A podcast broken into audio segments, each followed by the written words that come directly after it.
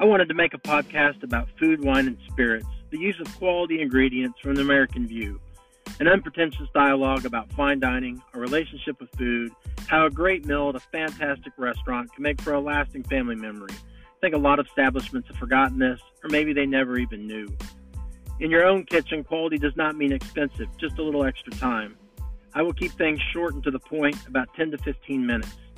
I would like for us to rediscover our American culinary traditions. That means no food is off the menu and is constantly expanding. With each new wave of immigration, we have access to new and exciting ingredients and culinary styles.